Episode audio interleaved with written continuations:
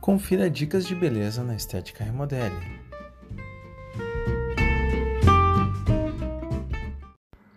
Você sabia que existem tipos de flacidez?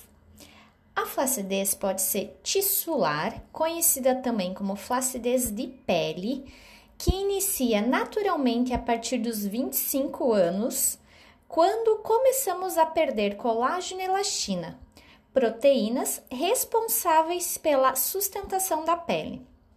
Vale ressaltar que outros fatores, como a genética, má alimentação, falta de hidratação, álcool, cigarro e também o efeito sanfona, que é o ato de emagrecer e engordar com frequência, também estão relacionados com a flacidez tissular.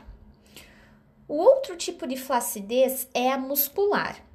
A maior causa de flacidez muscular é a falta de exercícios físicos, pois quando os músculos não são solicitados com certa frequência, suas fibras atrofiam-se.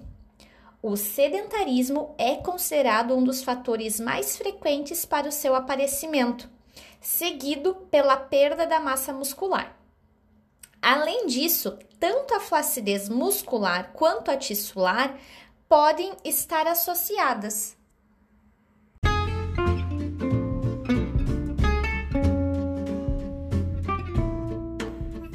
Você ouviu Dicas da Estética Remodele por Maiara Giero, cosmetóloga e esteticista.